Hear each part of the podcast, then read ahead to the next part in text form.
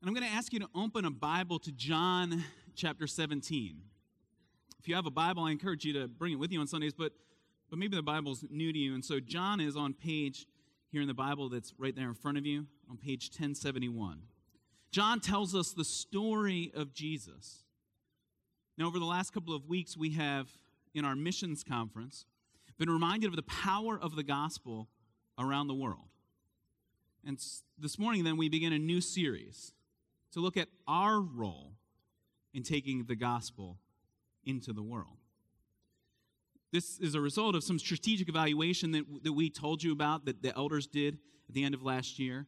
You might think, well, I could have told you that this was something we should be doing because it's an emphasis of Jesus.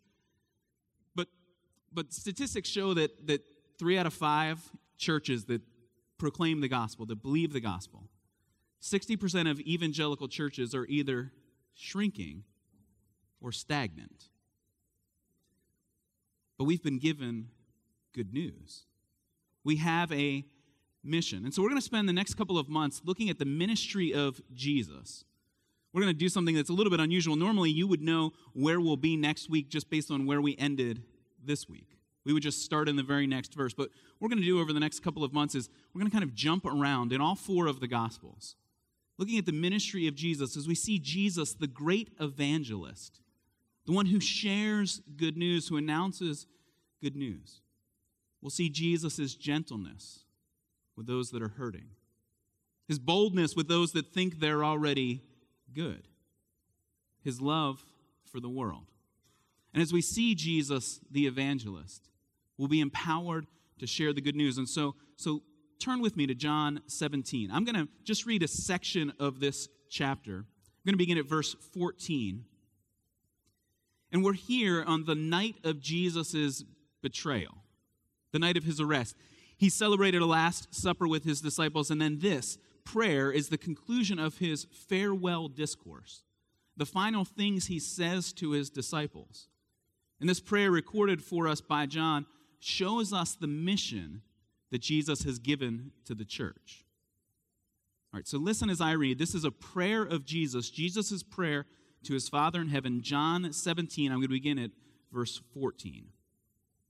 Jesus prays, I have given them your word, and the world has hated them, for they are not of the world, any more than I am of the world. My prayer is not that you take them out of the world, but that you protect them from the evil one. They are not of the world, even as I am not of it. Sanctify them by your truth. Your word is truth. As you sent me into the world, I have sent them into the world. For them I sanctify myself, that they too may be truly sanctified. My prayer is not for them alone. I pray also for those who will believe in me through their message, that all of them may be one, Father, just as you are in me and I am in you May they also be in us, so that the world may believe that you have sent me. I've given them the glory that you gave me, and they may be one, that they may be one as we are one. I in them, and you in me. May they be brought to complete unity, to let the world know that you sent me and have loved them, even as you have loved me. This prayer of Jesus guides our prayer and guides our ministry. And so let's bow now in prayer. Our Father in heaven, we rejoice in the hope of the gospel, the glorious good news that is announced to us that Jesus is the one who makes us holy, that Jesus is the one who gives his life. And so, Lord, let the truth of the gospel be clear to us today. May your word strengthen us, encourage us. Father, for those that are here that, that don't understand the good news of Jesus, or, or maybe are hesitant to believe it, who wonder if what Jesus says could really be true. Lord, I pray that for them, they would be given today spiritual eyes to see your truth, spiritual ears to hear the gospel, that today would be a day of salvation hope. Lord, for those of us that have been sent by Jesus, give us a boldness today, an urgency this week in making the name of Jesus Christ known. Father in heaven, we pray in Jesus' name because he is our Savior, our rescuer. Amen. I guess we're ready.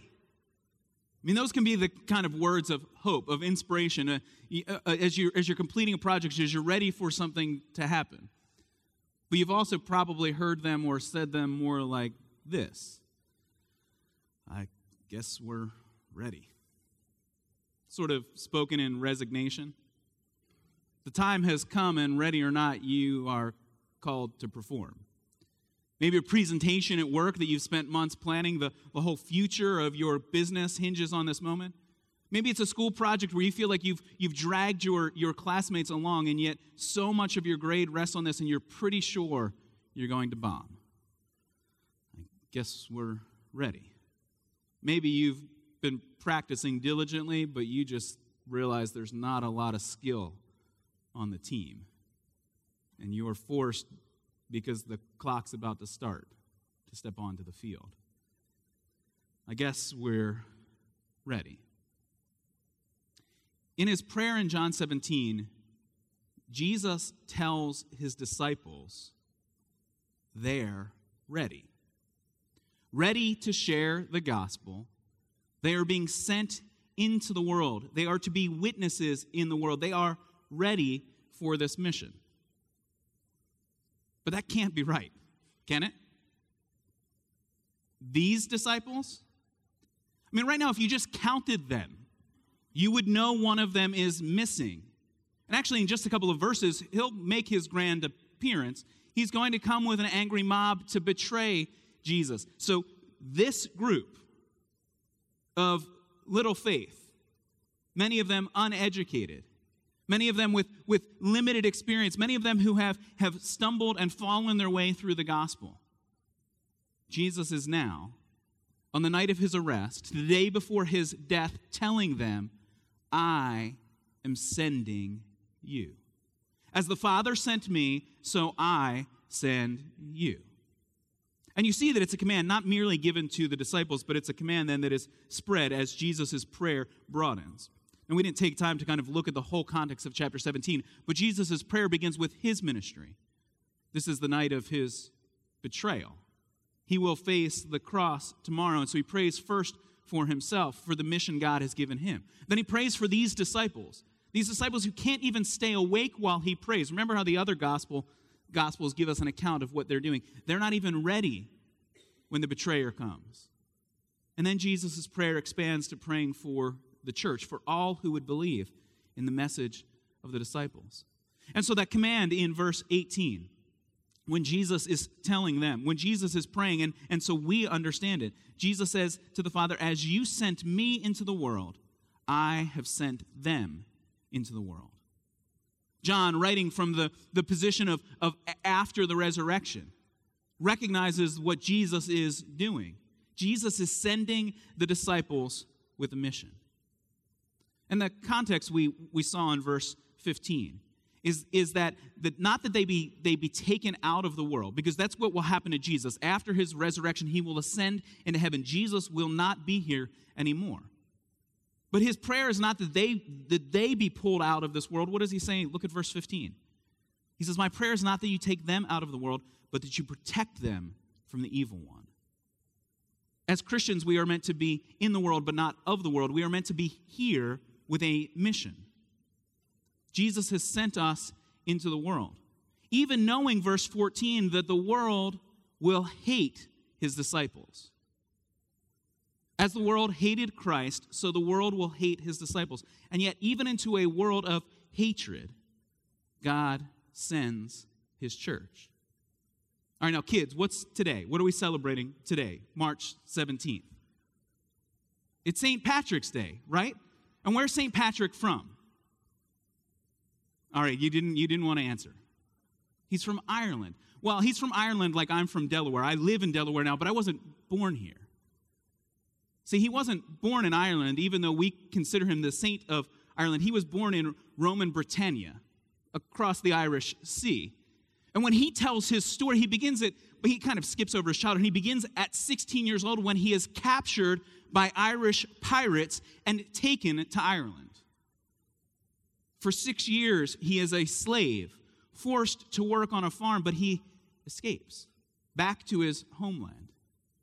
See, but for Patrick, before he was captured, Christianity was just something that he did. He went to church, but he didn't really care. He didn't really believe.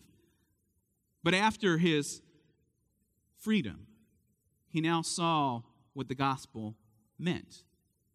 And so Patrick determined that he was going to go back to Ireland, sent back to the people who hated him with the gospel message. His goal was to convert all of Ireland. The problem was the Irish king, King Leary.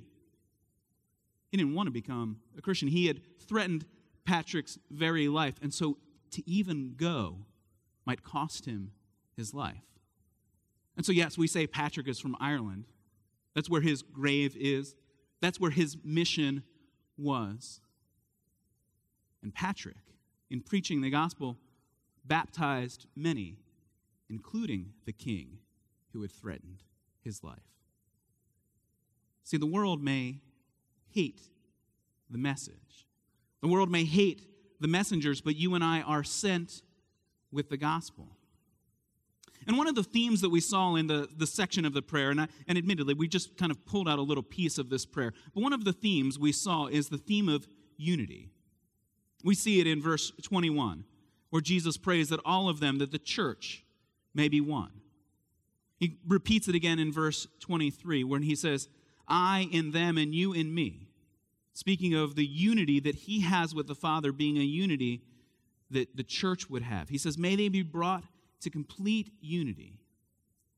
And sometimes when we think about unity, we think about the ways that we just try and get along with other people. And maybe you initially think of the people that most irritate you, the ones that would be hardest to get along with. And you think, well, what would I have to do to just get along with them? And yes, I think this passage would give us some insight into, into those relationships, the ways in which, for the sake of the gospel, we would consider others better than ourselves. But, but notice when Jesus speaks about unity here in this prayer, he's doing so in terms of mission. Look, look back at verse 21, where he prays that all of them, the church, may be one, Father, just as you are in me and I in you. Notice how that unity propels the mission. Verse 21 May they also be in us, so that the world may believe you have sent me. So the unity of the church is, is not merely that we get along, but that we are united in our mission, that we have been sent into the world so that the world would believe the message of the gospel. And it, it's, it's, it's repeated again, almost word for word in verse 23, which we, we already saw that, that it's, it's we've been brought to complete unity, verse 23, to let the world know that you sent me and have loved them even as you have loved me. See, the mission of the church, the purpose of the church is not just that we get along together on Sundays, not just that we get along together when we meet together as, as community groups. The goal of unity is that we are united in our mission. We have been sent into the world by Christ with good news. Even in the face of opposition and hatred, we have been sent into the world. See, we sometimes think that, that, that maybe that, that we just need to get along. Maybe we just we should reduce the offensive parts of, of the message.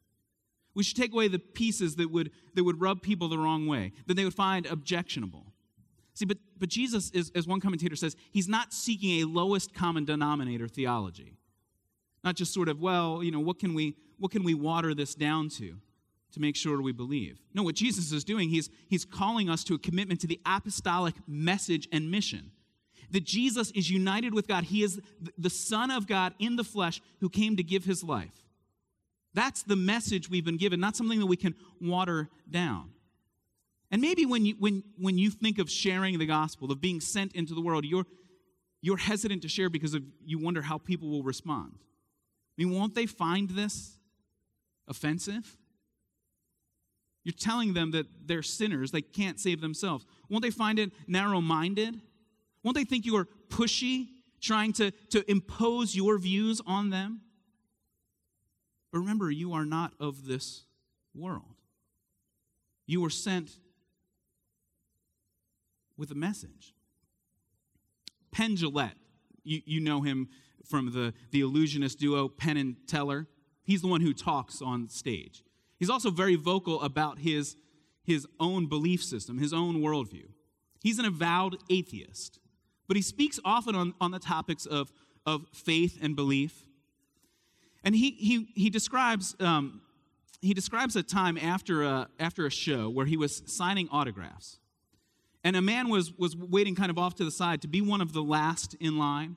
I think, you know, trying to, to manage that he could get maybe a couple of moments of, of Penn's attention. And he said, The man then walked up to him with a Bible and said, I want you to have this Bible. And I've written a note on the inside for you. Penn describes the man as being genuinely complimentary of the show, he seemed genuinely kind. He looked him right in the eyes he seemed to share a genuine concern for him.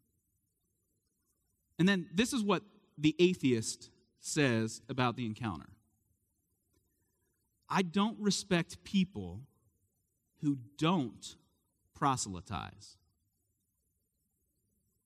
He says, I don't respect that at all. If you believe there's a heaven and hell and people could be going there, and you think that it's not really worth telling them this, then I don't want to listen to you.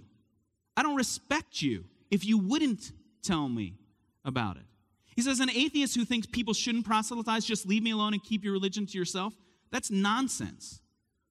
He then pauses in this little video blog that he had put up on his website. He looks into the camera and asks those of us who believe the gospel, he asks this question How much do you have to hate someone to believe that everlasting life is possible and not tell them. See, our unity is a unity of mission. We have good news. We've been sent by Jesus. We speak of the mission of Jesus, his sacrifice for us, his divinity. He is the Son of God who died in our place. And so this unity is only possible, this mission is only possible because of the accomplished work of Christ. We've been sent into the world, but we've been sent by Jesus. Notice how Jesus describes his own mission. Look at verse 19. He says, For them, for, for my church, for my apostles, my disciples, for them I sanctify myself, that they too may be truly sanctified. All right, now we have to kind of decode this a little bit because that's not the way you and I normally talk. I mean, maybe if you've grown up in church, that makes perfect sense to you upon first reading. When Jesus says, I sanctify myself, he's saying, ah, sanctification, this to, to sanctify someone is to make them holy. And so when Jesus is speaking of himself, we can understand what, what he would do that for us, that he would make us holy, that there's a change that needs to take place in us. But when he's describing the work he does of sanctifying himself, it's, it's a description of his self offering, his self sacrifice for us. He gives himself that we may be made holy. You see, Jesus is offering us a solution to our problem of sin, our rebellion against God, our hatred of God. He says, I am giving myself that my church might be made holy. And this means Jesus alone is our hope of salvation. And that's why, as a church, we have to be bold in sharing this message. There's no other solution. Now, again, you might think, whoa, whoa, whoa, whoa. Maybe you're here and you don't consider yourself a Christian, or, or you do, but this part of it seems a little bit offensive. To say that Jesus is the only way, because you understand the, the converse of that means every, every other way is wrong. And so, isn't it obnoxious to claim to have the only true answer? But think of it, think of it this way, and maybe you've heard me use this analogy before. You, your child is in the hospital. You're given a terrible diagnosis of a certain death. And yet, the very next words out of the doctor's mouth, she says to you, But there is hope. Because there is a treatment, 100% of the time, brings complete and total healing. Now, what would you say in this roller coaster of emotions? Would you say, Well, no, thank you? You have only offered me one option to save my child. And unless I have a, a menu of options from which I can choose, then I won't accept that one option. No, in that moment of desperation, what would you do? You would rejoice in the fact that there is a, there is a way for your child to live. See, that's what the message of the gospel is. It's not that, that Jesus has taken all of these other options and then gotten rid of them. He said there was no hope at all, there was no possibility of salvation except through him. And so you're offered the one hope of salvation. It's not narrow minded, it's not limiting, it's, a, it's welcome news. It's good news that Jesus is the one who rescues us. So we've been sent by Jesus. And so in those moments when we feel like, well, but, but I don't know what I would say, I don't know how I'd answer these people's questions. You know, I know my, my coworker is hostile to Christianity anytime I've, I've, I've hinted around it. Or maybe it's, maybe it's not even that. Maybe it's somebody closer to you, a family member, who doesn't want anything to do with this. And you just think, what will I do? What will people think of me? How will I, how will I push through this? Remember that Jesus is the one who is at work. He is the one who, verse 17, will sanctify us by the truth. His word is truth. And so we have the privilege of announcing truth to people, of explaining to them the, the simple truth that we find in the word of God. We need to know this truth, be transformed by it, made holy by the work of Christ. And remember what Jesus is saying. He is sending us into the world, but he says he is with us. Now, he makes that explicit in, in other gospels. When we hear it in the Great Commission, that Jesus says, I am with you always. But, but notice how he makes that promise here, even in this prayer. He does it by, by saying that we have been united to Christ by faith, that he is in us. Look at, look at verse 23 again. Jesus in his prayer says, that he, he is praying, verse 22, that they may be one as we are one. He says, verse 23, I in them and you in me. May they be brought to complete unity to let the world know. You see what he's saying? I in they. Jesus is in us. Jesus is with us. Jesus empowers us. He is the one sanctifying us. He is the one making us holy. It's His power at work. As Jesus was sent into the world, so He sends us into the world. We're not cast adrift alone on our own. We're, we do this in unity with the church, with those who sit beside us, those who can encourage us, pray for us, embolden us, those whose gifts align with ours so that we can share the gospel. We can welcome people in, in unity of mission because we're a church, we're believers who are bold about the gospel. We've been united to Christ. And then notice the hope that Jesus offers on the success of this mission. We've been sent into the world, we've been sent by Jesus, and He's telling us that this mission will be successful. Look at verse 20. It says, My prayer is not for them, not for these disciples sleeping here. It's not for them alone. I pray also for those who will believe in me through their message.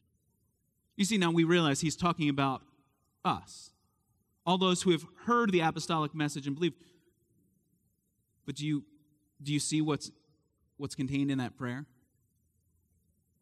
The assurance that there are those who will believe. The disciples haven't opened their mouths yet, and Jesus is guaranteeing results. He is praying for all those who will believe in their message.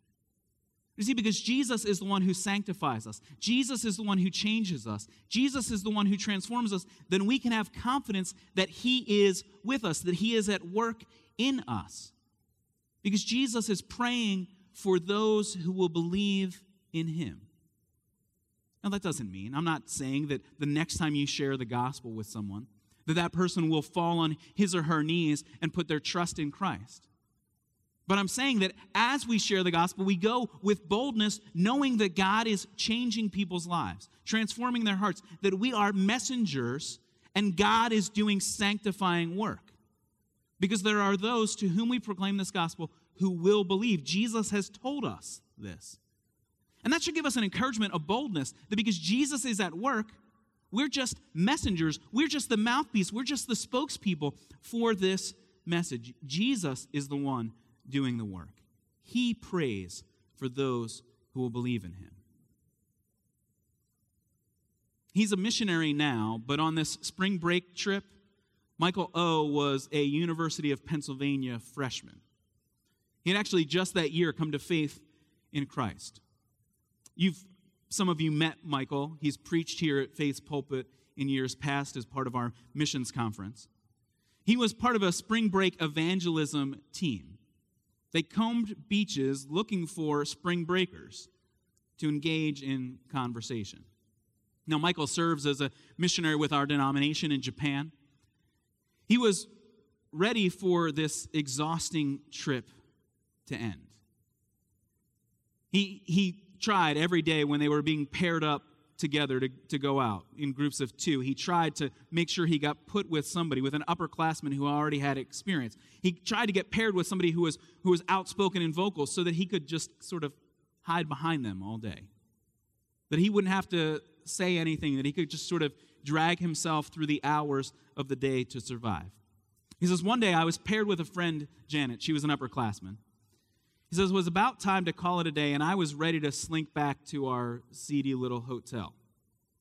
Slink back into being inconspicuous again after a long day of being stared at and laughed at by the hundreds of people we spoke to. He says, I don't remember who it was, but it must have been Janet who suggested we try one more conversation. So they noticed two students sitting down near the edge of the water. They started a conversation with these international students. Caleb and Henke, they were students from Indonesia. They were studying in Canada and now in Florida for spring break. Michael says they seemed friendly, but largely uninterested in the Christian faith, even a little bit hostile to it. But they struck up enough of a relationship that later that summer, when Michael was in Toronto, he was given their address and connected with them. And it was during that visit to Canada that Caleb's heart began to open to the gospel. But it wasn't until 20 years later when Michael received an email from a man named Caleb from Indonesia that had this subject line Greetings from an old friend. Caleb wrote, I wonder if you'll still remember me. You shared about Christ to me on the beach in Daytona. A few months after that, you drove to Toronto with a message from God that He loves me and He wants to use me. That was the turning point of my life.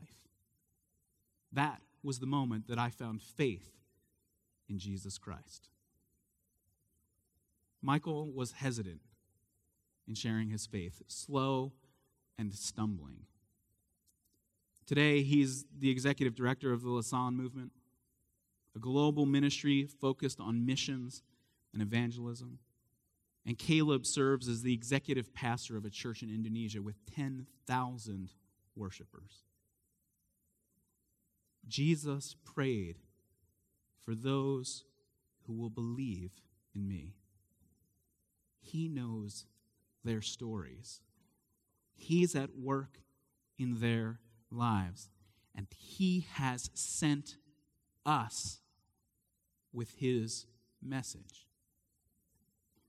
Jesus prays, As you sent me into the world, I have sent them into the world. Let me pray for us.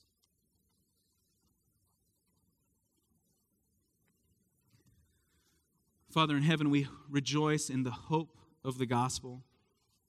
We come today, Lord, to, to respond by faith.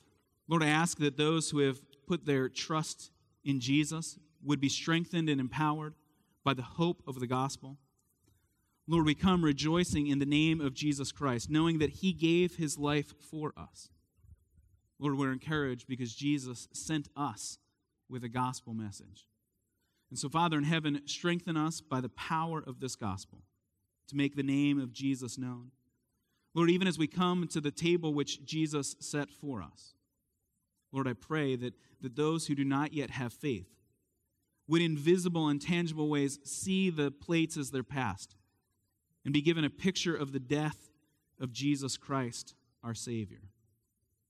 So, Father in heaven, we come rejoicing in the name of Jesus. Amen.